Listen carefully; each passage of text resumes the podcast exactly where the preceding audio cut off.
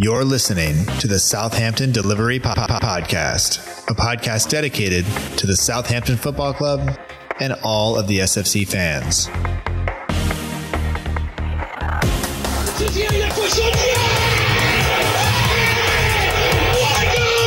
If you want to have guarantees, you have to buy a wash machine. Fonte with a scooping header. We don't lose a match, either we win or we learn. And today we learned. Zabir. It's infield to Mane, 25 yards out. Lovely ball for Pellè. Onside, 1 0. Buffon shot! Oh my word! He ran around the pitch like Bambi on ice. It was uh, very, very embarrassing to watch. And now, and now, now your, host, your host, Matt Markstone. Hello, and welcome to another episode of the Southampton Delivery Podcast, a podcast and newsletter dedicated to the Southampton Football Club and all of the SFC fans, and available right here on southamptondelivery.com. My name is Matt Markstone. I am the host of the show, and no matter where you are, no matter how you may be listening, whether this is your first time or you've been here before, thanks for making the show part of your day. I hope you enjoy it. And I just want to say thank you for being here. This is episode 200. And if this is your first time, if you've been here since the very beginning, uh, just thank you. Thank you for all the support. Um, thank you for listening. Thank you for sharing the show. A lot of you, thank you for your kind words over uh, the course of the past four years. It's been uh, a, a wonderful journey. I've learned a lot.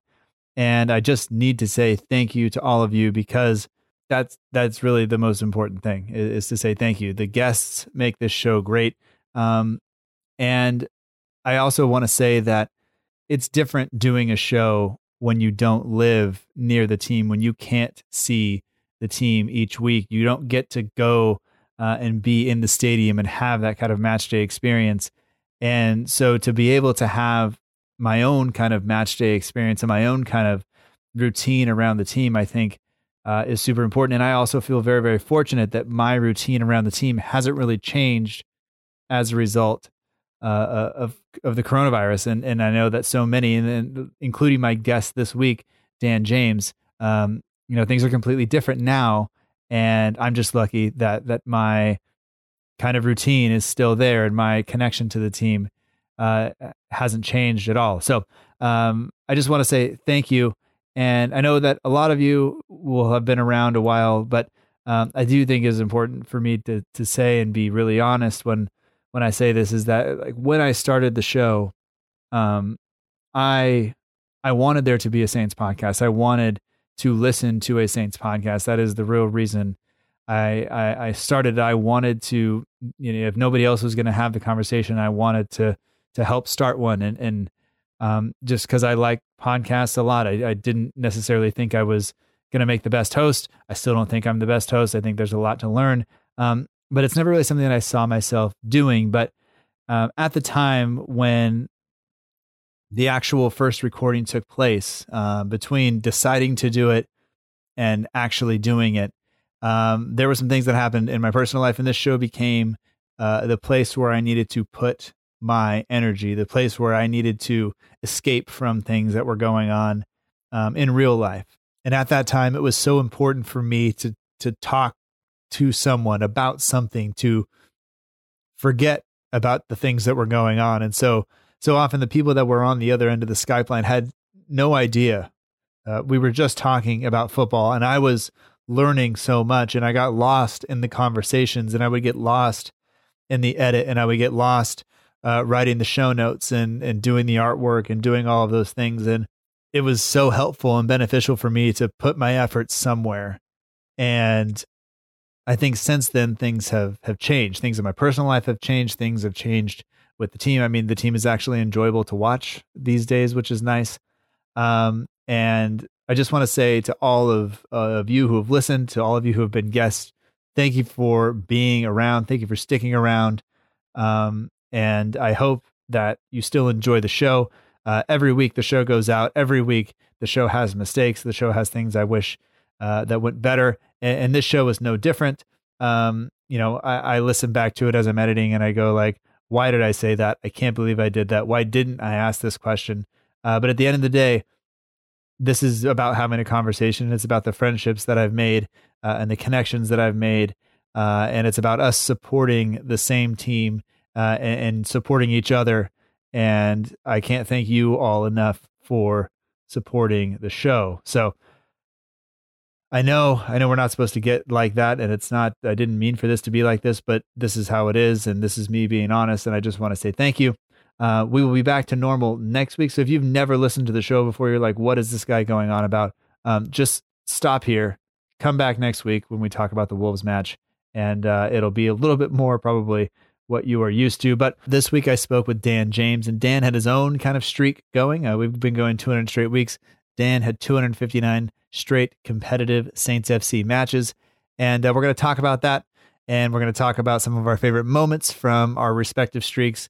Uh, talk about some of the ways that it was difficult, uh, some of the dumber things we've done.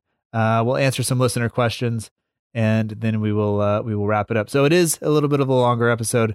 I apologize. I, I did cut it down quite a bit as well. But once again, um, bad hosting, poor editing, uh, long show. So here you go.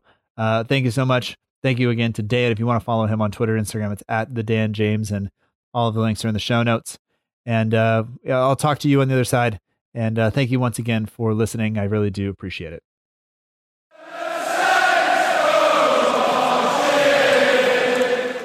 I'd like to welcome back to the Southampton Delivery Podcast, Dan James. You can find him on Twitter and Instagram. I believe they're both at the Dan James. Is that correct? That is correct. You're back. um, it's been a I'm little back. while. I think I want to say the last time we talked was uh just after the Portsmouth match. Is that is that when we did it? Have we spoken since then? I don't, I don't know if we have. I don't even know if it was. Was it then? Yeah, yeah, because we I, we walked through the whole the whole day, and That's right. Yeah. and it might have been just for the patrons, but uh, I enjoyed that because that experience it fell right in the middle of your streak, and obviously right in the middle of uh, this Yeah. is uh, this is episode two hundred, but um, and that's two hundred straight weeks. Um, I, I think there's actually been two hundred and three episodes, two hundred four episodes, but some of those were, you know, whatever they were different. But this is two hundred weeks of, of doing this, um, which my wife is probably not as happy as uh, with as I am, but uh, that's just the way it goes. Um, but yeah, so I, I just think that that day could not have been more different for the two of us, other than we shared some stress. Um, but nobody was trying to to throw rocks or beer bottles at me, uh, and I got home a lot earlier than you did. yeah. But how are you? a- it was an interesting one. Yeah, really well. Uh, really busy uh, with work, uh, which is good for me, I guess, because some people obviously aren't able to. But um, yeah, just really busy at the minute. Um, obviously, this weekend, missing my football fix because an international break really does not do it for me. Would you normally go see England play, or I mean, I've gotten to see him play every now and again, but wouldn't. It's not really a routine of it. okay? Um, and I don't really take much interest in watching them on TV, particularly at the moment, because I think yeah, it's pretty boring. Yeah. Uh, well, the the international matches are always on, usually during the week, during the day, and it's just like it, it becomes really hard to watch any more than twenty or thirty minutes of it because of because of work and the time difference. But I mean, even the United States played in, in Wales the other day, and it was uh, other than they were playing Wales. No, no, wasn't it? I didn't care. Was that? Yeah, yeah. Um, but I, I think we looked okay. I didn't. I didn't. Like I said, I watched about twenty minutes. Um, and it's always the nice thing about that is whenever they play in Europe, we tend to see a lot of our players that are playing in Europe that kind of have dual citizenship or whatever that are going to get in the team. Versus when we play, you know, Jamaica, it's like uh, we wind up getting everybody who's playing over here in MLS or whatever. But uh, MLS is off right now, so those guys aren't fit anyway. I should. I'm not going to claim to have as much uh, of a grasp on the U.S. men's national team as maybe I should, but you know, I'll be happy if we make the World Cup and disappointed if we don't. And you know, I guess we should say congratulations to Scotland for getting through to the Euros, the first major tournament in I just know a long time.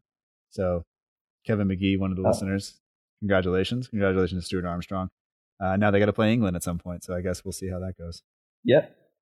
England at Wembley, I believe. Yeah, so that So, should be should be good be and nasty. Um, I don't know. Well, we'll have to we'll have to wait and see. Um, but we're not we're not going to talk about that today. Uh, it is an international break, but the I, I wanted to talk to you, uh, get you back on the show because early on in the podcast uh, kind of journey, you came on the show, and then I met you in person between like you, Freddie, uh, and maybe like you know four other people, including your brother. Uh, Met you guys in person at the uh, at I forget the name of the bar. Um, I can't remember the name. I can see I can see it. I can see the the picture. It was Uh, an, it was a it was really old. It wasn't like really old, but it was like an old school type yeah pub bar thing. yeah. Um, really. I have so many gonna have to pictures of, and it, find of, of the sign. But uh, I figured that's what I, you know when I when I think of pubs in England, that's what I think of. But I think when you as soon as you walk to the other side of the bridge in London, everything changes. But that was a that was a cool place. Um, I appreciate you waiting for us there, given uh, the result of that day uh, did not go well. But uh, the beer was good and the company was better. So so thanks for for making that trip. That was a good one. That was a good one.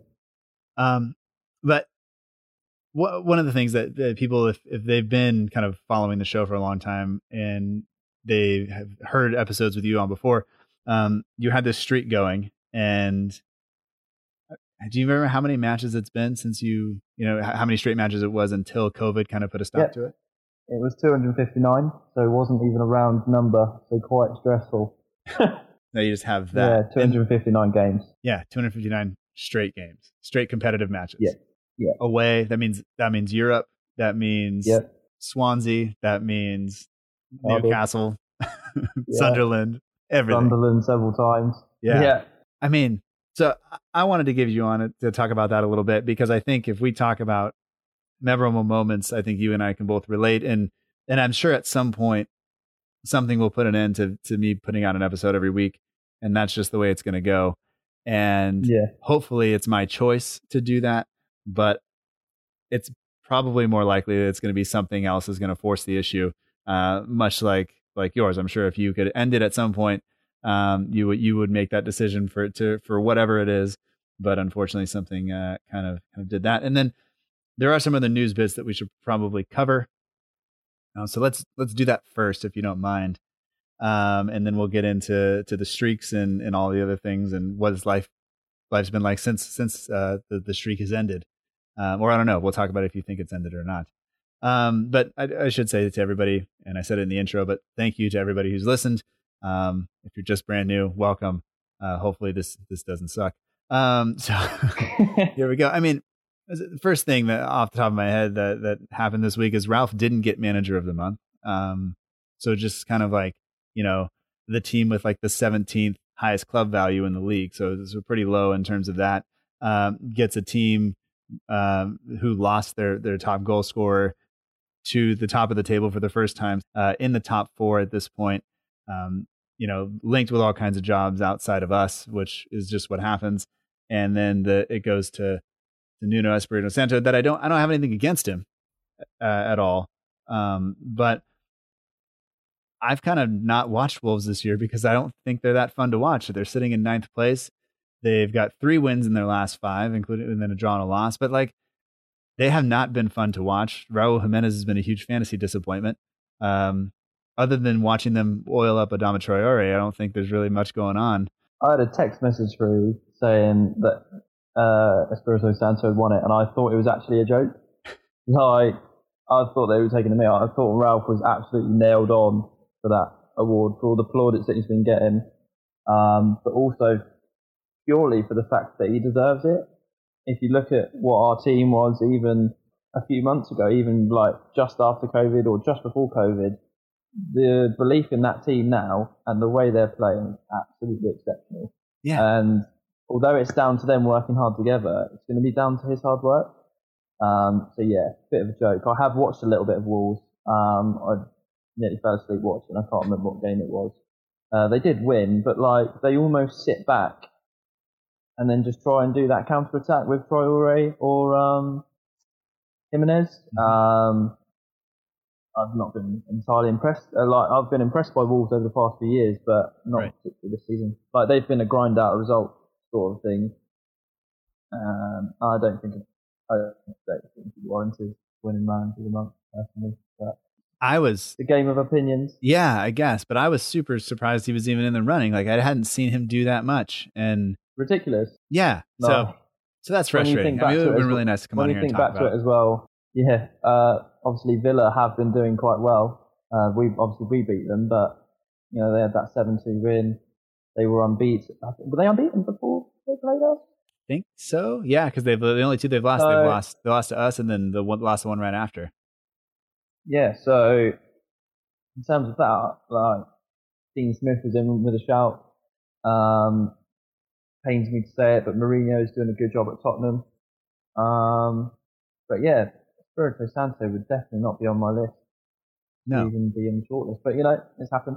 Yeah, it's And there's no curse of the manager of the month. So yeah. right, We'll be we'll be fine with that. Um, I should say I should correct myself. Uh, they lost to Leeds and then to us, not to us, then Leeds. uh, So- that's true. Yeah.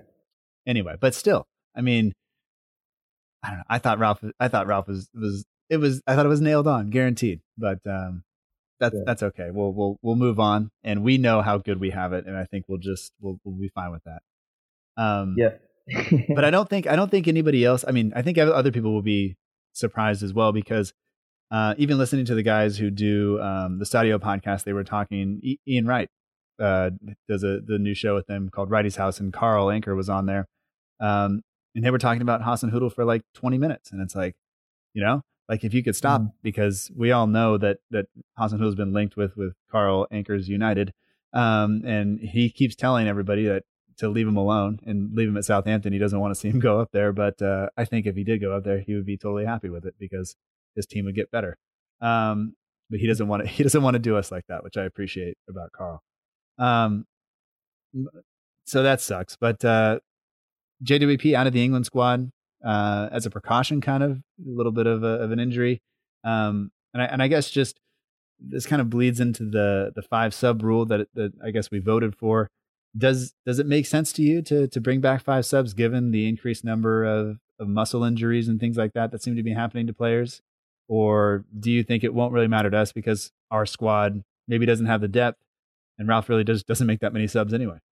Yeah, like from our point of view, like we don't really make that many subs anyway. Um, and if we do, they're quite late. Um, there was quite an interesting one because Guardiola, I can't remember, again, the game's just uh, moulding sort of into one and such. But Guardiola complained about the lack of five subs after a game where he only made one substitution. Thank you, three first bet. Uh, but um, yeah, I think like the injuries and stuff also comes to it was a really quick turnaround from the end of last season to the start of this. I mean, there could be some, there could be reason why there's more injuries. It could just be coincidence. But the five sub thing, obviously they do it in the European games. We don't do it in ours. I don't think they change it halfway through a season. So Yeah, it because favors, it makes it favors the big, it favors the bigger clubs. Yeah, yeah, Sure. and, and I think for us, we're only playing one game a week right now. We're out of we're out of the EFL Cup. We didn't, you know, we didn't have to go deep with that competition. The FA Cup doesn't start uh, until I think into into the spring, so we're not going to come up into the, you know, more than one game a week for a while. I think we we might have one in, in November with, uh, it's either November or, Dece- or early December with Arsenal, there'll but be a, there'll be a midweek. Yeah. um, and then, I mean, then it then it gets busy for everybody. But I, I, I guess I could understand the lack of preparation because it seemed like we we we had that long break. Everybody stayed strong. Then we came back and played a bunch of games, and then it really just felt like we had uh, it felt like two weeks off, and then everybody was back, and everybody kind of went from playing to vacation to playing again. And I think you know that could have something to do with it, but also Mhm. like you know we every team has every club has these they're monitoring every aspect of these guys bodies constantly and so you should you know you can tell when guys are close and then you have to just i think adjust and it sucks because you know we we tend to run out the same 11 guys every every week and at some point we're just not going to be able to do that. Like like Obafemi's going to have to play. Uh somebody's going to have to play in for for Ward Prowse at some point because he's he's just going to just to overdo it and that we don't want him to get injured but um you know I, then you look at guys like, like teams like Liverpool where they just lost you know half of their or more than half of their back four uh, all at once which you know that's good I for think that's everybody more else. unlike that's yeah that's more that's more bad luck than, than just too many games. Yeah. Yeah. Think. and then I mean when we lose Ings but that's not down to that wasn't down to overwork that was just his foot got caught in the yeah. in the turf you know? And um whoever we were beating at that point was just acting like punks uh, I think that was that was the Villa game right it was Villa game yeah Yeah, I, I mean, I was so pissed after that game for a multitude of reasons. but anyway, and then uh, we sh- should mention the FA chairman. We have to mention his name. He's no longer the FA chairman for just things he. That's all needs needs to be said on on his part. Yeah, uh, just completely kind it's of unacceptable. it's, sca- it's scary that someone who could speak like that is was still in charge at the time he was in charge. Yeah, yeah, because you I understand people coming from a different generation speaking a different way. I have family that live in other parts of the country who still use language that I would never use living where I live and being of the age I am. But they're not they're not president. They're not in charge of anything. They're just Yeah, kind of normal. They live on a farm. They live their life. They are dated in terms of their language and their views on on certain things. And I still love them. But if you're somebody that's in charge of a of an organization or an association like this that is supposed to be kind of leading leading things and putting these agendas forward, and and that's the language that just kind of shows up when you're speaking off the cuff. Like that's that just shows you that a lot of it is just it's it's for the it's for the cameras and for the media and then and then this is you know must be what he's really like and that's not the person you want i don't think being in charge of anything no, absolutely not. Um, and hopefully they pick the right person to succeed him. yeah um and, and for the record i also like spreadsheets and i don't like the ball being kicked hard at me either. Um just and i and i don't fall into either, either any of the categories that he was talking about but uh, uh I, I say this podcast is a lifestyle choice. Uh certain other things are not. Uh but enough of that. But let's let's get on to to the reason that, that we're here.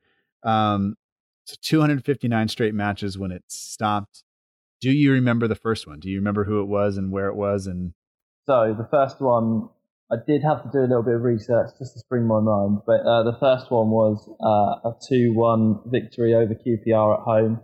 Uh, it was when Charlie Austin was playing for QPR at the time, had an overhead kick competition with Pellè.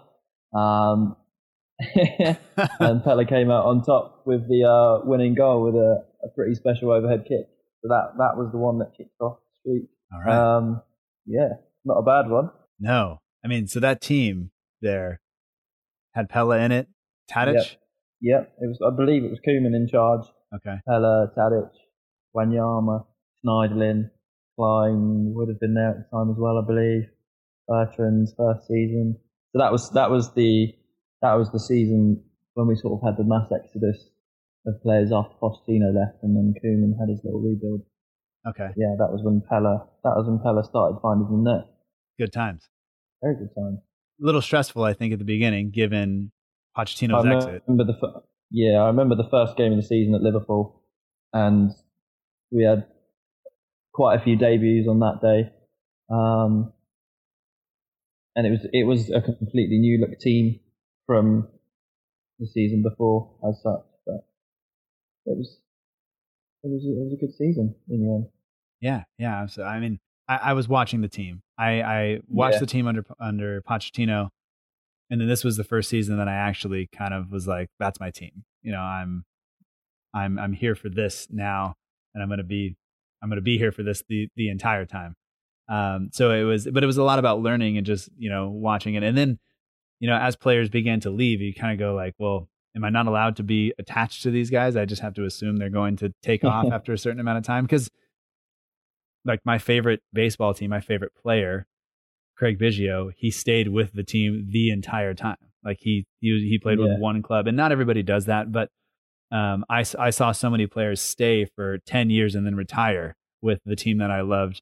That to come over to a sport that it was completely foreign and watch people just jump ship was like, wow, Yeah. what is happening? You know. Uh, so it definitely took took some some time. Um, but yeah, yeah, it's good times. Um, so we're gonna take a, a little bit of a walk down down memory lane, I guess, just to kind of see how things are are going. Um, for you, uh, I, I I will say, I guess the, the first the first match that I covered on this show, episode one, uh, with Aiden Small, then of Fresh Saints, now uh, working at Arsenal, uh, was a, a match against Norwich where I pronounced it Norwich um, until somebody corrected me several weeks later.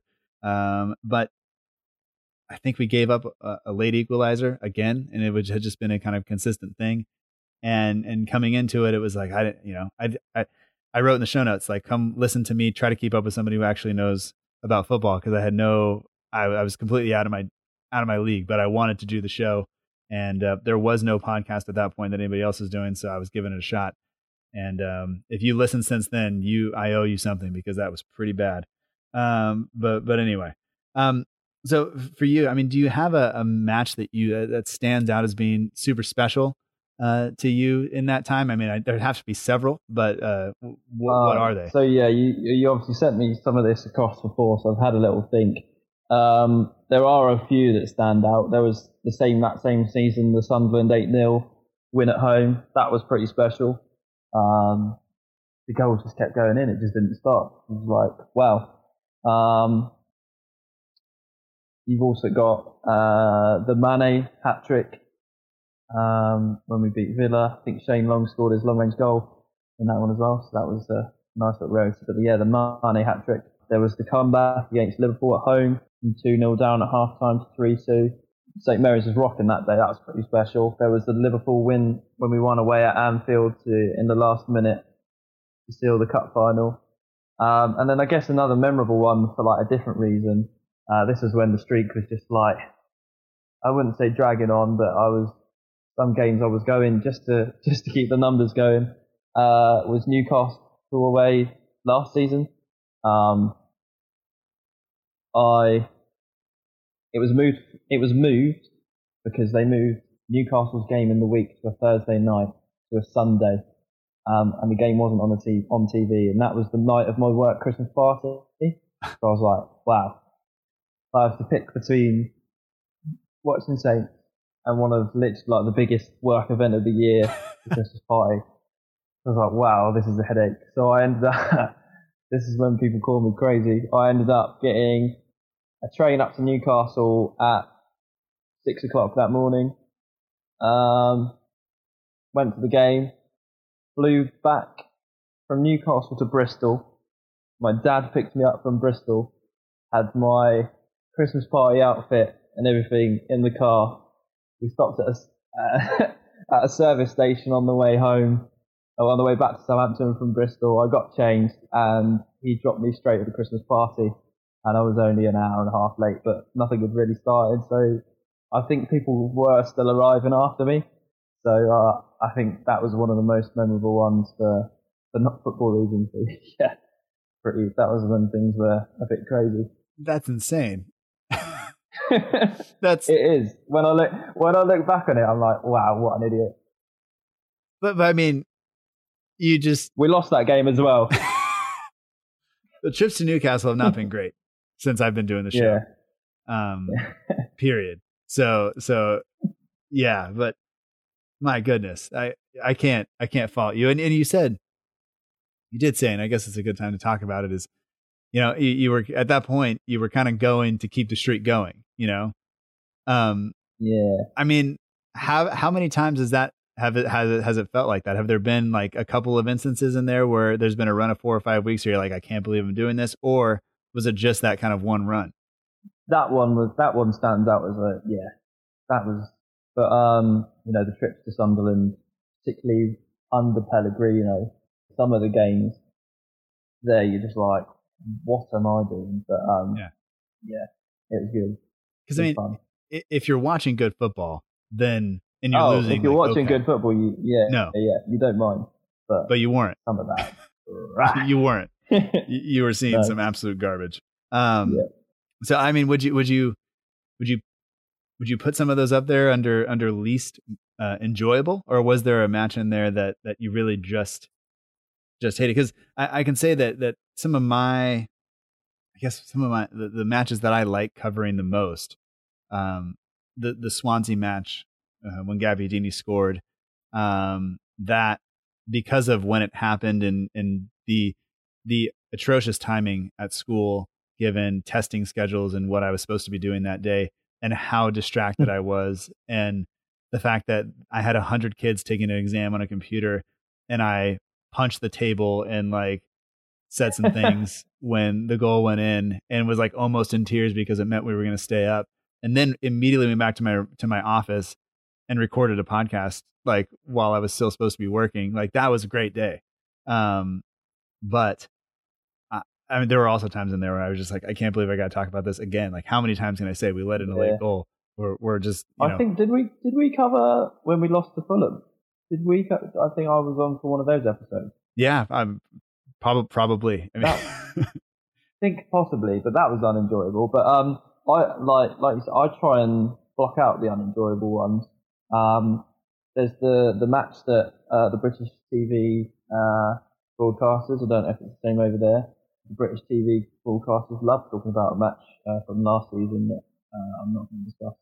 Uh, that wasn't enjoyable, but the one that really stands out for me was one of the European games uh, when we got knocked out by Midtjylland over in Denmark. It was an atrocious, you couldn't even say effort from the players. It was just void of any anything really. It was a really unenjoyable game, yeah, that, I remember was watching down that the rain. at Yeah. school and being disappointed with the lineup, being disappointed with the effort, being pissed at everything and everyone. Hmm. Um, And I remember that night as well. There was there was uh, a man trying to sell the half and half gas after the game outside the away end, and uh, yeah, I I I just said, "Are you for real?" uh, in a few more expletive terms. Um, but yeah, not an enjoyable one. Good trip though. yeah. Well, how, how many half and half stars do you own? Zero, It's good. It's a good answer. none, nil. Same, same, same, same, uh, same number as I do. Thank goodness. Uh, same number of goals we scored that night against Michelin, I believe, as well. Um, I can't. I mean, I'm looking at, at some stuff. I think we played with a back five that night, which was absolutely stupid. Um, unless that was them, but I think that was us, and that's not good. That, that's not what you want going up against against those guys. But um, yeah, let's let's talk. Uh, I don't know if you're going to be able to, to give me one, but uh, at least a couple uh, that you enjoyed the most. Was it was it going to be one of the European trips, or is it going to be which one is what what what's the best memory? So if I would pick, if I would pick, if I would pick the European trip, it would be the Vitesse Arnhem one. That just the whole experience. We we won quite comfortably. Uh, the hospitality over there was unbelievable. Um, that is, it was just like the perfect day. I've still got my bank, I've, my personalised bank card is a picture of of the Vitesse Arnhem, uh, of the square in Arnhem, literally a sea of red and white, beer being thrown everywhere. Um, that probably is the one that was really good. We'll say that's the European one. Um, you can't go much further than Pompey away for uh, for a, a domestic one. yeah, is that is that the only one? Is that the only time you've ever been there? To Portsmouth? Yeah, well, to the to the stadium. Yes. Yeah. Yep. Is that the only time you've ever been to Yeah. Portsmouth? Period. Oh no, I've been there plenty of times. Undercover. Yeah, yeah. You, you aren't wearing the shirt you're wearing now. I'm sure. Um, no. For the record, it is a, a red and white shirt. I probably wouldn't wear that Portsmouth. Yeah, no, you just you just you just kind of keep your head down and probably m- move on. Um, and I mean, obviously, I've I've been to one match in person, but I've I've watched every single match we've played that's been at all televised. I I gave one computer. I had to get a new computer in the middle of this, uh, not in the middle of this particular recording, but at some point because um, I was not as wise as I should have been with my stream choices, and uh, things things got things got dicey. Um, but but uh, you know, I've watched a lot of Saints play in in the last four years, and I mean, for me, COVID hasn't changed that much. The games are still on now. I've I've had a few more 4 a.m. kickoffs, but for you, this has, I mean, this has fundamentally changed the way you you you view football. And I mean, what what's it been like for you to to have to kind of stop doing the things you were doing and and now sit and watch it on TV if if you can, if it's even available. yeah, completely alien. Uh, I remember the first game back, uh, it was the Norwich game. Like on, on a day where I would be travelling up to Norwich, uh, on a normal time, I was out on my bike. Um, yeah, particularly alien. I was out on my bike when I should have been travelling to the game. Um, the first home game, I think I got home five minutes before kickoff, um, and then watched it. And then like the thing that's crazy now is I can be at work and just listen to it on the radio and not really be bothered. Um, but yeah, like you said, if at all able to watch it on TV, I'll, I'll, I'll try. But the Newcastle game the other night, I was at work, so it's completely Yeah. crazy. And I mean, having been in the stadium once, that like it takes up your whole day. The the anticipation's all Yeah. always there. The the the build up to the match, the just walking up to the stadium, going like all of it. And for me, maybe it's a it's a more novel experience because it's only it only is going to happen a couple of times in my life probably. Um, but I still assume for you, whether it's the travel or the people you go with, that that stuff all builds up into the game, and the game is just part of it, right? Like the the experience is Absolutely. is more. for sure, it's the experience as a whole, particularly with the away games, like traveling up with people, seeing the same people, seeing similar faces.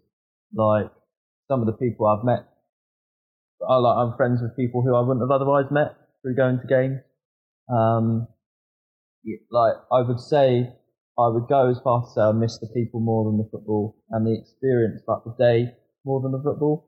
Um, obviously the football is pretty good at the minute, so it's a big shame that we're not able to see that. Like, Right. if if we could have been at St Mary's last Friday night, wow, Yeah, that Yeah. would have been something pretty special. But then again, if if if we were at St Mary's, the players would probably all be under pressure and not and crumble. yeah.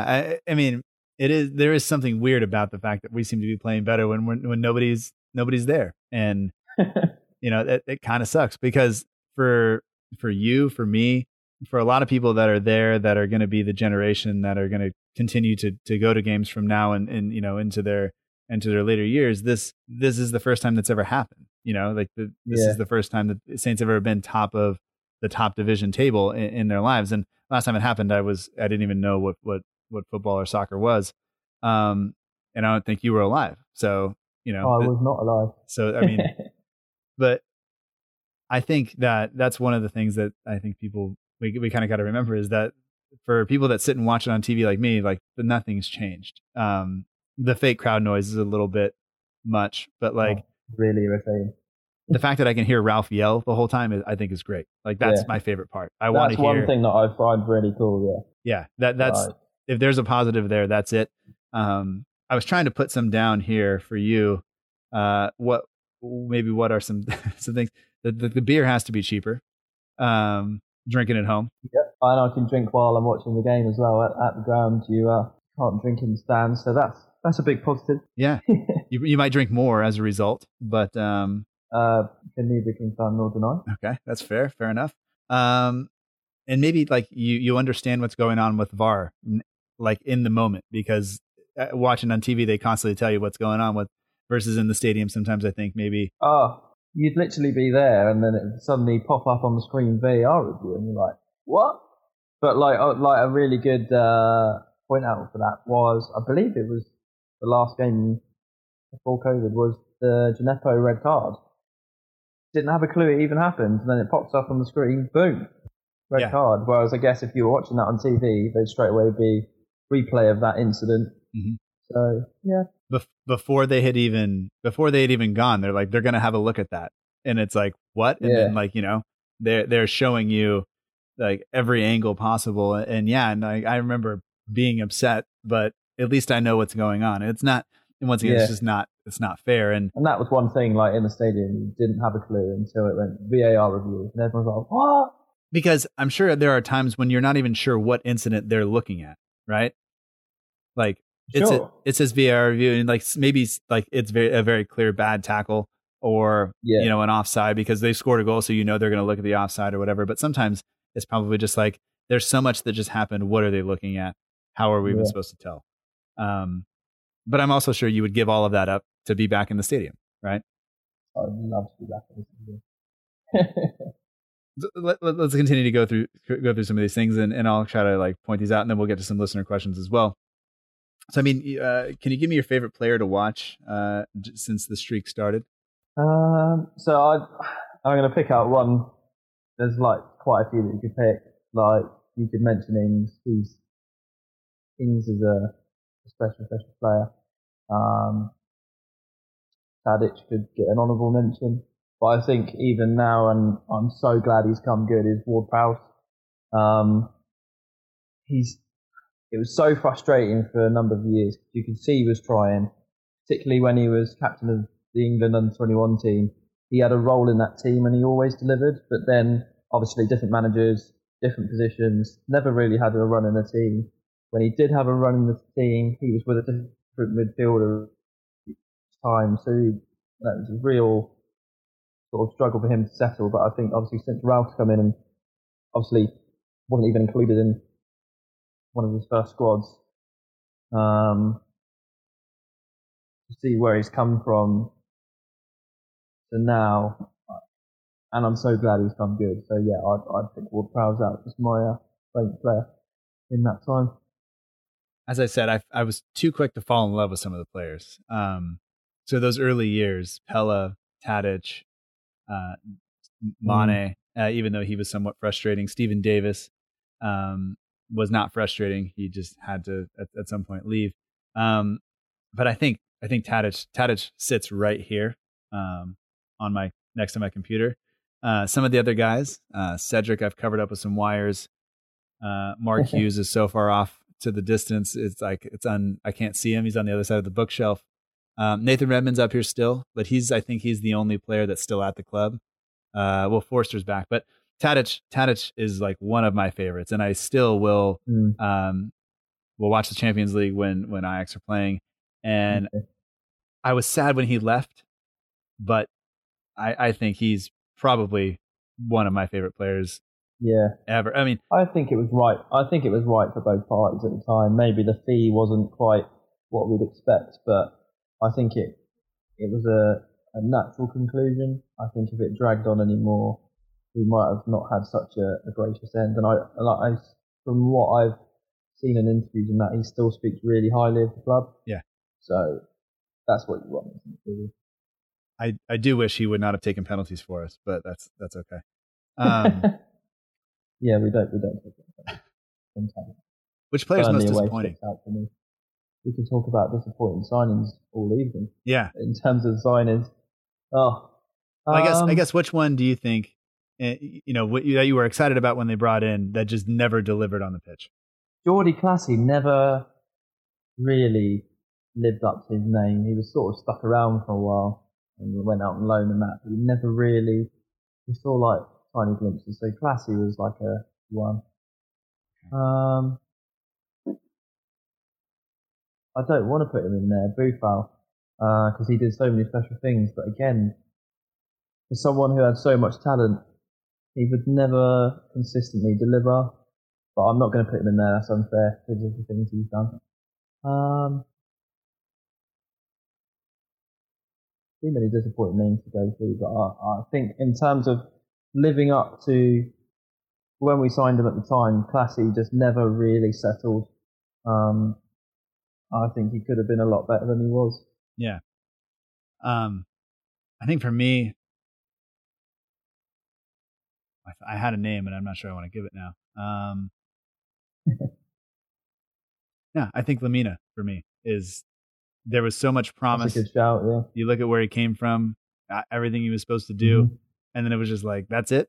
And the fact that he was the one who gave the ball away at West Ham that day, where they scored from our corner because he gave the ball away at the top yeah. of the box. I was just like, I hate you. like, why are you doing this to me? uh, but like that's gonna be mine. But I think I think probably a, a pretty solid shout, a good one too, because it's like he was supposed to be so good. Like he was in, you know, yeah. and then I remember even watching him on some of like the YouTube streams when they were playing uh, preseason, and it was just like, well, that's okay. Like, but he just never did it, and it was mm. disappointing. Um, this this list could be long too, but a player you hated to see leave. So uh, I've narrowed it down to three. Um, the list could go on. Uh, the two more recent ones, uh, Yoshida I just love that man. Oh, um, that that was a tough one to uh, to see leave. Obviously, Stephen Davis, again, both really good servants. Like not the I mean, they were both like good players, but they weren't the best type Right. thing. But they gave their all. They both stood up when they needed to. Uh, but the one that sort of stands out for me is Schneiderlin. Um, sort of tried to push for his move, did push for his move, got his move to Man United, ended up at Everton. Back in France now, I just feel like his career's not been what it could have been. Right. I mean, he was pretty, pretty good that, man. Yeah. Like, considering where he started from League One, and he just got better and better as, as we went up the leagues. Um, yeah. A career not fulfilled to what it could have been. I think that's I think that's a really good good one. And watching Yoshida leave hurt because he went like you said. When I first started watching, he was guaranteed to cost us a goal every time he was in the team. Yeah. It seemed like you know bad back pass, bad giveaway, poor touch, not a clearance, anything. And then I just remember one time he like was playing right back and he just like played a through ball to their winger. I was like, "What are you doing?" Like I just remember like throwing stuff, and I wasn't even doing the podcast at the time. I don't think, and I just remember just going like, "This team is going to ruin every weekend I have from now until the end of time." Um, but when he left, that that did hurt because he he took on a, a leadership role that was so important when the, there was a void there, and it's tough to do that if you're not just the standout kind of player because he's probably is still having to earn his spot in the team every week at that point, but still also giving guidance, which I think um, he did really well. But for me, uh, it's fun because I just I I didn't give him enough credit for so long. I thought it was the people who played Mhm. next to him that covered him, and then as he left, it became clear that no, no, no, like he's the guy that's holding it all together Yeah. back there. He's the one who made everyone else look really good. Yeah, and and it made me so mad when you go back and look that he was with the club for so many years, and then we got to Europe and like rested him. And if I'm him at, at that point, I'm pissed too. Like I can't be mad at him, but I wish I wanted him to stay. I was really disappointed, and that's early episodes as I'm going back reading through show notes and stuff. Um, you can kind of see that, that that's what's on my mind at that point because I like that guy. Um, this list though might not be as long, uh, and I'll go first. The player that I was happiest to see leave, honestly, is probably just Charlie Austin. Just get out of here. But once guys like Wesley Hoedt leave, that like that probably Yeah, he's on my list. He's sort of he's sort of gone, but not gone. yeah. Um, I mean, Carrillo's gone now, right? We, Austin- we cut his contract. yeah, That's cool. I, I, that's who that's who I put. okay.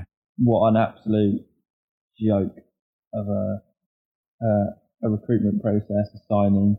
I mean, when he did play, he looked like he won a competition. To be honest, um, Made not- Ali Dia look good, man. he was just he was just not good. Um, but yeah, it's not his fault that he was signed. Um, but yeah, he just wasn't good enough, and I'm glad he's gone. So- Yeah. because he was on hefty wages as well, I believe. Yeah, yeah.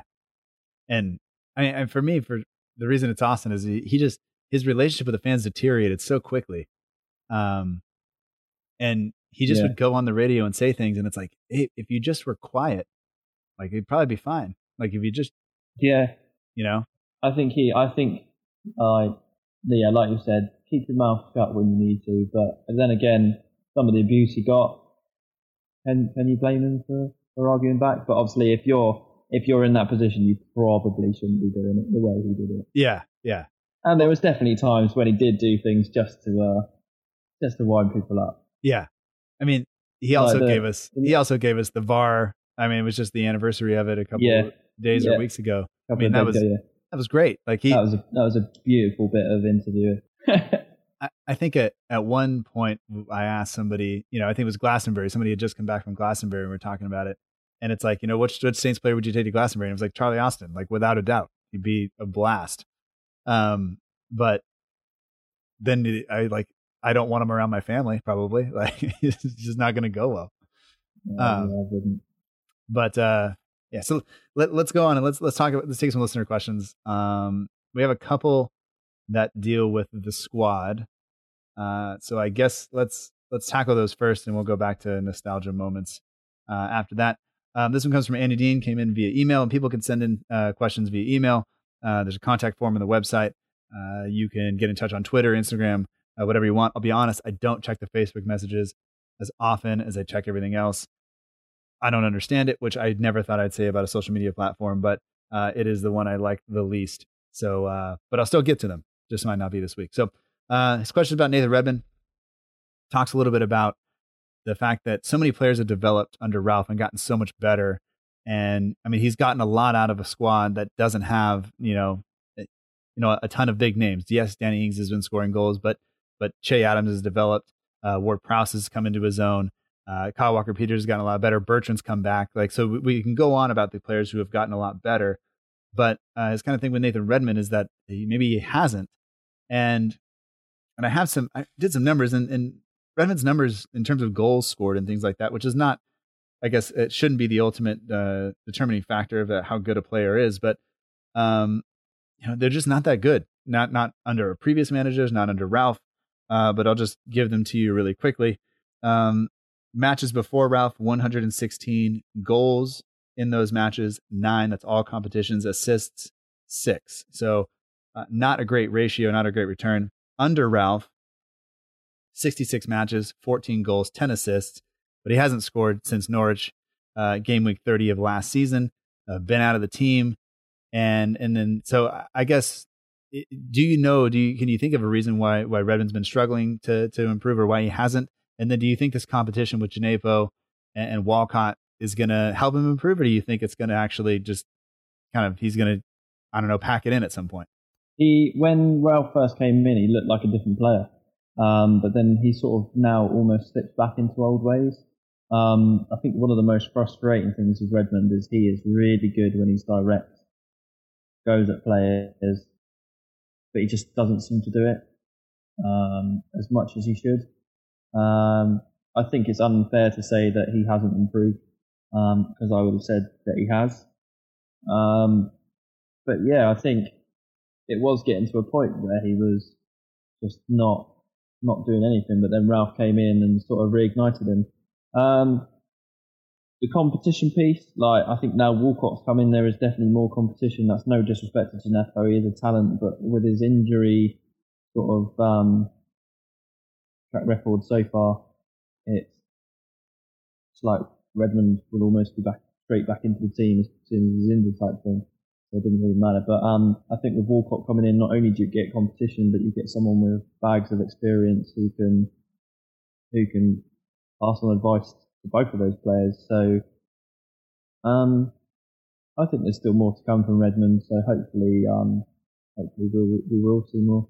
Yeah, I, I would like him to to kick on. I mean, he's is one of the guys that I, I, I enjoy watching, and I, I, want him to be successful, obviously, because he's part of the team. Um, his contract runs through June 30th of 2023. But I kind of have the feeling like if things go the way they are, if he continues to stagnate, he might be one of the players that we see leave. You know, and, mm. and it mm-hmm. would be kind of a shock if he left in the summer, but I can almost see it happening because it's if it's if he gets displaced by by Djenepo and Walcott, um, he might just say, okay, time time to move on and find something new. And uh, I would I wouldn't be hurt by it, but I would be disappointed because I want to see him be successful. But uh, and I, sure. I am not saying um, that because I know uh, anything. I don't know anything. I'm just just saying that. And it came out the other day. Obviously, Elyounoussi is doing quite well at Celtic. Obviously, he's there on loan for the second season. Ralph's not ruled out a possibility of him being available um, for selections. So that's another potential competitor. So like you said, if someone comes in for Redmond and it's at the right price, do we bite the bullet and, and call it quits type thing? But I, I, I think he is one that we still need to try and persevere with because there is there is something there. It's just unlocking it. I think he is the big confidence player. Yeah. Um, that season that he came in uh, and had kind of his best season at the club, he had been away in America uh, for the summer, um, down at UCLA training, came back, like he said, full of confidence, and the confidence was there, and he played with confidence, and he was more direct. And he did go through a couple of, of changes in terms of people playing him in different positions, sometimes as a second striker, sometimes as out on the wing. Um, you know, and I think, you know, maybe I, I, don't know, I don't know exactly who said it, but um, almost like trying to, you know, turn him into almost like a Raheem Sterling type player. Um, and and Pep grabbed him that one time we were I think I think it was under Pellegrino and kind of pulled him aside. Everybody was like, "Oh, what's happening?" You know, but that was one of those things where we we wanted him to to do that, and we st- I still do, but it just just hasn't hasn't gone yet. And uh, like I said, we'll see. Um, kind of leading into that a little bit, uh, Kevin McGee, one of the patrons of the show, says the club has made some big sales over the years. Um, Van Dijk being the most expensive. Who out of the current team uh, would or could potentially be the next big sale? Um, I mean, you have say Ings is up there. Um, you know, hot property, proven Premier League goal scorer, back in form. Um, Ward Prowse. I think you know if the every player if the right if the right price is in, every player will go. Like you know what I mean. Um, I've always thought Jan Bednarek, he, he's signed for us to be a, a step. He's sort of stagnated a bit recently, but you know, another player bought fairly cheaply who could go for for more than what we paid. Uh-huh. Um, I wouldn't like to see any of them go, to be honest. Um, yeah. In that sort of sense, Djenepo, he carries on. There's, you know that that is that is our model, isn't it? As, yeah. as such, buy buy relatively cheap and sell for big. Yeah. Um, so yeah, I want to say, I think players that are in the squad that have the potential. We haven't seen Salisu play yet, but everything that I've heard, um, talking to people who watched him play, he's got all the physical attributes. It's just can he develop the football side of it uh, to get there? But I think you know, I think somebody will go for big money before he's even ready. You know, he hasn't even been in the team yeah. yet, so we can't say I can't say him. Um, but I, I look down the, the squad. I think Ward Prowse has a real chance to, to be that. I think the only thing that would limit Ings is the injury. The fact that he got injured right now may push people off of him again. If he didn't, I think we'd we'd see that. But also, we'll have to wait and see what happens with his contract uh, negotiations. Yeah. Um, yeah, I think I think there are several there, and I think other players will go. Um, you know, if somebody like Armstrong leaves, um, that'll hurt. Uh, but I think some of these young guys that are that are getting into the into the into the team now uh, or coming in, I think they all maybe I've just maybe I just am more positive now about those guys because we seem to be on the up and they're coming in. So maybe I think they're going to be a little better, but uh, that'll or fare a little bit better. Um, Kevin also said uh, he thinks uh, one of his favorite episodes was the Portsmouth one, and that's the one you were on. Um, and and I rem- I mean, yeah, that was a lot of fun just because it was. I also did like a almost like a vlog for that day for for the patrons, just because I was I had to turn everything off on my phone because I was in a meeting that I couldn't get out of. Uh, and I literally ran down the street. I didn't even go through campus afterwards. I ran down the street because I realized fewer people would try to talk to me uh, to get home to watch the game. And I mean, uh, that whole day was a like I was nervous, and there was no reason for me to be nervous. I'm like, yeah, you know, the nerves, the nerves were there when they didn't need to be. And then, I mean, and then the start to that game too. I mean, they hit the post. I was just like, "What are we Yeah. doing? We cannot, we cannot lose this game." Um, and then in the end, it was pretty comfortable, but still, uh, they were angry. And I think the video, my favorite is the videos of their fans just going like, "This is over. We're leaving." And I was like, "That's right. You, you waited for was a kind that that was a kind way of putting it. yeah. um, I think we, we talked about favorite uh, and favorite player. We so we did those things. Um, let's see. Tim Tim sent in a couple of questions here. Uh, Tim Bazance, uh, you can hear from him on the In That Number podcast most weeks. Um, also one of the patrons of the show. How much hair have I lost over the stress of being a Saints fan the last four years? My hair's been going since high school, so I haven't lost it. Um, it is more gray. My beard's got a lot of gray in it now, and that's that's a lot due to this. Um, favorite game we we did talk about. Uh, most memorable episode. I think in terms of episodes, it has to be the EFL Cup final, probably. Um, one because it's one of the only matches I've ever gotten to watch with other people. Uh, usually matches kick off at 7 a.m. There's no bar that's open. There's nowhere to go. It's watch by yourself. Um, but uh, it, it seems like the matches where I wasn't at home, where something was different, um, either turn out to be my favorite or my least favorite. Um, simply because I that, that Liverpool comeback win, I was in a hotel room and I contemplated packing up and driving home uh, at halftime, uh, and then I I was delayed because um, somebody brought breakfast burritos, and so I had to stay. And then I wound up just you know trashing the room again because I was so excited, just with my own stuff, just like celebrating, not like anything crazy. I didn't like punch holes in the wall or anything, but uh, that's there. Um, and then Tim also asked that I, I assume this is directed at you uh, because your name is Dan James, and he says, "What's it like having the exact same name as you, not a player? Does anybody make jokes about it?" I make jokes about myself. We were linked with him once, and uh, as we were saying before before we started recording, I don't get names on the back of shirts, but I might have had to have uh, got my name on the back of the shirt. Um, yeah, I get jokes about it quite a lot. Um, one of my mates who we come to football with, uh, he sent me some tickets once. Uh, Dan James, not the Man United player, and then my address. That was quite funny. But um, yeah, I was hoping he'd do a bit better at United, to be honest. Um, I do. I haven't done it for a little while actually, but if if it comes up on my Twitter and they go, "Oh, Dan James is an idiot," I'll, I'll, I'll respond and say there's no need for that. Um, yeah, if he was a better player, I'd be a lot more pleased about it. To right. be honest. Right. Um, but you know, I I think. I mean, I, I don't. I wouldn't get. I wouldn't be against having him down here. To be honest. Yeah. I mean, more competition for Redmond, right? For sure. Um, and a chance to get a, a player name on the shirt. Um, yeah. uh, yeah, I get jokes about it. Yeah, I mean, if he, I mean, if he were to happen to be down here, I hope you would get a picture with him. And ah, I want to be in the signing video. Yeah, but yeah, you better. And and we'll have to. You know what you got to do is like you know, you got to see. Do you want the Twitter handle the Dan James? Because you got to you got to you got to take it from me because yeah. I have it. Uh, I remember uh, for the Man City Cup game last year, uh, we went up uh, during the day to Manchester. We did a tour of Old Trafford, um, and I got my picture with his shirt, and I said, "This is the official unveiling of Dan James at Man United." um, oh, dear. The in that number guys, uh, to stay with the in that number theme, uh, said, "Wow, 200 episodes of pure joy. Thank you." Um, so thanks to them.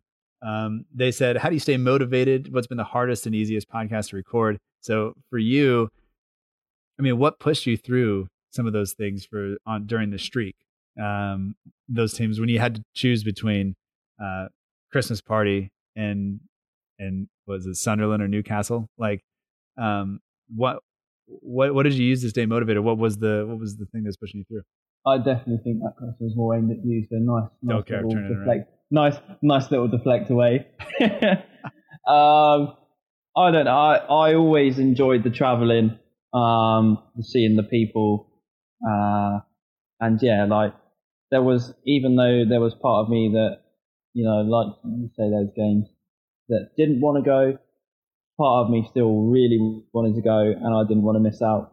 Um, yeah, it's just like I can't, you can't fully describe it, but there is a certain buzz that you get at a football match, even if it's not going well. Even like at the start, even before it's even started, there's a certain buzz that I you can't match um, with anything else as such. So it was almost an addiction, yeah, more than a, a motivation. yeah. Well, eh, for me, I think the the motivation.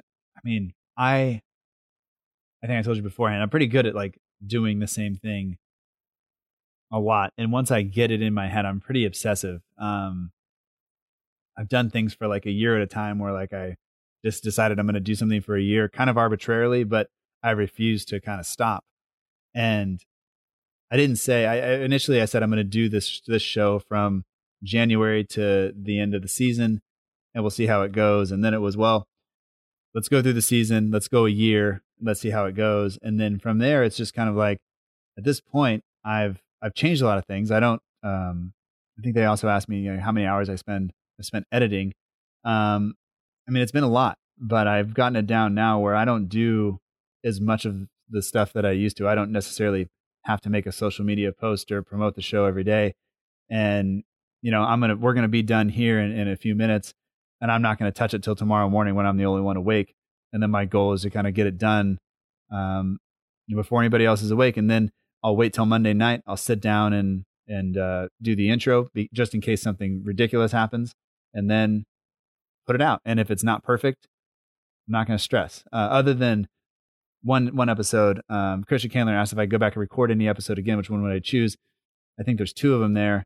Um, one, I put the intro, I, I recorded an intro that I didn't like, and so I slid it out of the way on the in, in audition, and then I recorded the one I liked, and then I just exported it like that. So all of a sudden there was this crappy intro over the top of an actual interview, uh, which is not what I wanted. And I woke up to a bunch of messages going like, "What's wrong with your show? Your show sucks." Um, and it's like, well, yeah, uh, well, let me fix it. So I would go back and just fix that mistake, but mistakes happen. Um, but if I go back and do it again, I, I got to talk to Antti Niemi. I got the interview on really short notice. Um, and I literally said, and I don't think I've admitted this out loud, uh, to the person who got it, like, I didn't know Antti Niemi was a Southampton fan. And they said, What do you mean? And I said, Well, Antti Niemi's a, a you know, NHL goalkeeper. Uh, had no idea he was a Southampton fan. And they said, No, Antti Niemi was our goalkeeper. And then, like, I can't believe I just got him to do an interview with you and you don't know who he is. and it's just like, Oh, oh no. So, um, last minute research. Antti Niemi. Antti Niemi wanted me to have white hair when I was however many years old at school. um, I enjoyed that interview so much, uh, but I wish I would have had a little bit more context um, yeah. in understanding. And then also, one time um, I didn't tell somebody of the time difference, and I agreed to do an interview or an episode or record it. Um, they didn't realize where I lived, and I got up and did an episode at 1 a.m. Uh, my time, which wow, you can. It sounds like it. So, uh, and that person was like, "You got to learn to like say stuff to people, and like not. You can't do this to yourself." And so that was a good lesson um, from from him. And so he knows who he is, and so thank you to him. I won't. He'll probably feel bad if I give his name. Um, but uh, but yeah, I think I think those are those, those are kind of some of the questions. Uh, the Total Saints podcast guys reached out, said congratulations, 200. Uh, thank you. You guys are doing great. So I hope it continues for you. Uh, you'll be there soon. And I, I think, I think we kind of did it all. Um, so I, I really hope that your streak is, going to get, because you're at, what would we say, 259? 259. So, so I'm, me, at, I'm at 200. Okay. And so Yeah. I'm going to, there are going to be weeks where I, where we don't have a game like this week, and I'm going to add an episode. Um, and so I'm going to be at 250 ish, a little over 250 by next Christmas, because it's going to be essentially, I'll be at 255 ish. Yeah. You think I'll catch you? For sure. Because, you will. well, the- and Unless- but yeah. mostly is, is when do you think you're going to be back in the stadium? Haven't got a clue. But for me, I think that that technically, because the games have now happened, even though I'm not allowed to go because they've happened, it's over. No, it's a reset. no. People keep saying no, but I think it is. Ah, I mean, the only thing you could have done is gone down and got accredited as a journalist and tried to get in there. Yeah. You know, like the, aside from that, there's no other way. no. You could have faked. You could have faked playing with Saints brass and just put the trumpet up to your mouth and not done anything. Uh, Yeah. those guys were in there, but that would have been disrespectful. Um, or apply to be a steward. Yeah. Just steward, nobody.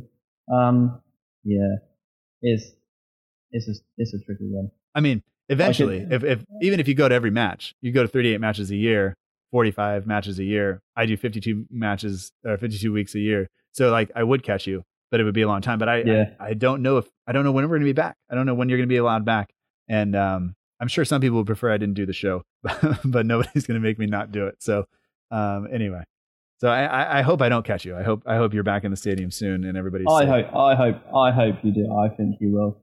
Um, yeah. Anyway. You've got to aim for you've got to aim for that nice round number of 260. If you stopped at 260, I'd be pretty annoyed.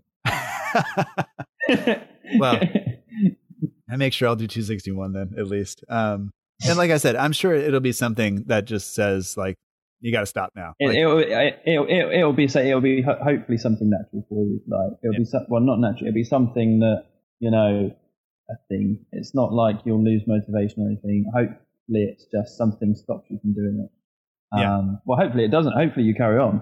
But like if it stops and when it stops, hopefully it is for a some reason. Yeah. Because you know I, I was I was carrying on going. I kept at 250. I was like, damn, 250. That's a nice number.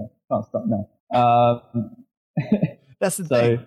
You you get like you get there and you're like, oh, this is nice, and then you're like, but if I stopped, like, what? Why would I stop? I just got to keep going. yeah, Um, Yeah. And and I have had some comments from people like, you know, it would have been you probably should have just called it quits at least for a week or two over the middle of the of over the you know the summer or something like that or during the the, the COVID non football period. But I mean, this is I've told people over and over. This is like my one.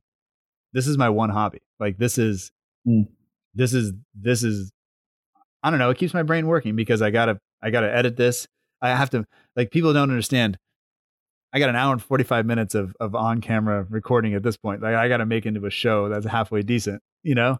So, and and mostly because we've just been we've been enjoying this probably too much. yeah, Um, but you know, it it it's some work. It's it's a workout for my brain, and yet it's somehow relaxing, and somehow it feels good to put it out and and hear what other people think. And really, the best part is I've sat here and talked to you for over two hours just about football and life, and you know the the the 15 minutes and the one beer we had together were were great, and I hope Mm. we get to do it again.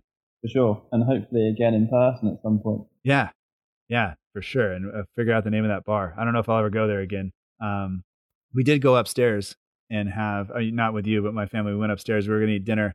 Uh, they had some sort of Asian food up there. I'm not sure what it was, uh, but I, I saw one plate come out, and, and my wife looked at it, and we just went like, ah, we'll just go run down the other other way. so we Yeah. didn't we didn't do that, but I, I did have a lot of beer in there. Anyway, all right, man. Well, I, I better let you go. It's it's getting uh, I guess not that late, late-ish. The night, the night is young. Yeah, yeah, for sure. Uh, yeah, the, lock, I mean, the, the, the, the, lockdown night is young. yeah. So you, you still got time for a Zoom quiz or uh, I did I did do a quiz last night. It's quite enjoyable. How'd you do? Um, uh, I didn't win, but you know, it's, it was it was enjoyable. Had a few drinks, um, and it was with uh, uh, an old friend as well, so it was really good. Okay.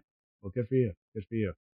Um, having zoomed, um, let's see, basically seven hours a day, five days a week for the last 17 weeks at school. I'm not doing a Zoom quiz. Um, I'm over it. I, I am the Zoom quiz master, uh, and the You kids are. all hate it. So there's no drinks happening. So. Oh, I couldn't bear that. Couldn't bear that at all. Wow. yeah, yeah. The kids, the kids care less about the Safavid Empire. I can tell you that. But uh, anyway, um, thank you so much, Dan. If you want to follow you on Twitter, and Instagram, it's at the Dan James. Links are in the show notes. Uh, we'll have you back on soon, hopefully, and and hopefully you're back in the stadiums just just as um, when when when the streak continues. We'll have to get you on for that one Yeah, if it continues. if it continues. Um, yeah, it's been it's been a pleasure coming on. Um, thank you for having me on your 200th episode. Um, and I'm sure like everyone who's been on slash everyone who listens would echo me in saying well done for what you've achieved.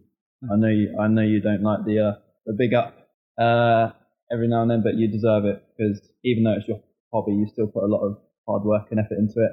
Um, and at the end of the day, you, you produce a, a really good podcast. So thanks for having me on and thanks for doing what you do. Ah, Thank you, thank you. I appreciate that. I do appreciate it. I just uh, don't deal with the uh, I don't deal with that stuff so well. So um, no, no, whatever. But thanks again, thanks again, man, and uh, we'll talk to you soon. yeah, take care.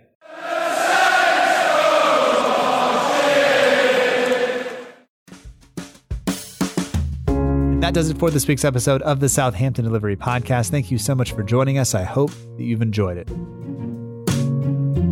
Special thanks goes out this week to Dan James. You can find him on Twitter and Instagram at the Dan James. Dan, thank you for coming on for talking about the streak. Um, all the conversations we've had, uh, I have always enjoyed, and I just want to say thank you for sharing more time with me. Um, I do owe you a beer. If we could preferably go to the Crown and Cushion again, uh, that would be great because um, I've even read the reviews. I wasn't lying about the price. That's the cheapest beer in London, I think. So we should go there. Um, or we'll go to Southampton somewhere. I don't know. Uh, but I owe you, and I appreciate it. And I look forward to uh, to getting you that beer at some point in the future. There are plenty of thanks to give out in this episode and in, every episode. Uh, but thank you to Jay Grant, who runs the Southampton page. You can follow him on Twitter. Use that account to stay up with all of the Southampton news that is going on. Um, I do not provide you that news. Um, I tried not to look at Twitter, but whenever I need to find news, I look at the Southampton page, and that is uh, is where you should go as well. Links are in the show notes for that. Uh, the newest partner of the show is the Saints Archive, and where Jay at the Southampton page provides you with news. Uh, the Saints Archive will keep you up to date. Um, the Saints Archive will fill you in on the history of the club, and it's been one of the things that I've really enjoyed learning about, uh, especially over lockdown and over the summer, and uh, something I'm continuing to look at now.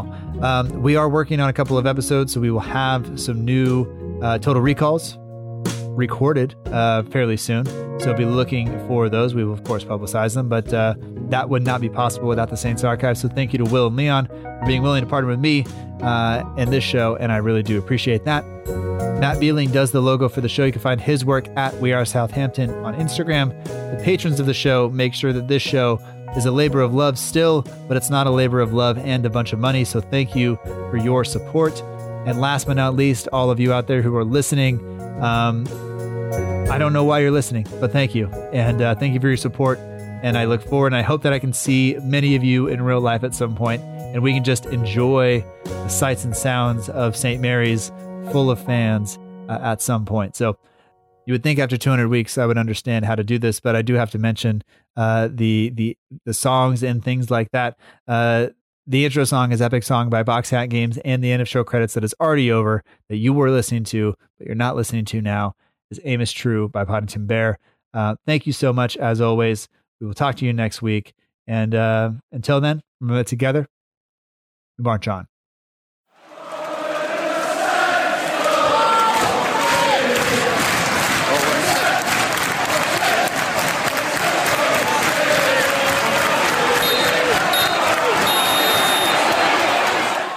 Because I couldn't really drink that much while we were talking because it was like early in the morning. That one is for you. Um, in a celebration of uh, 200 episodes with all of you. Thank you so much.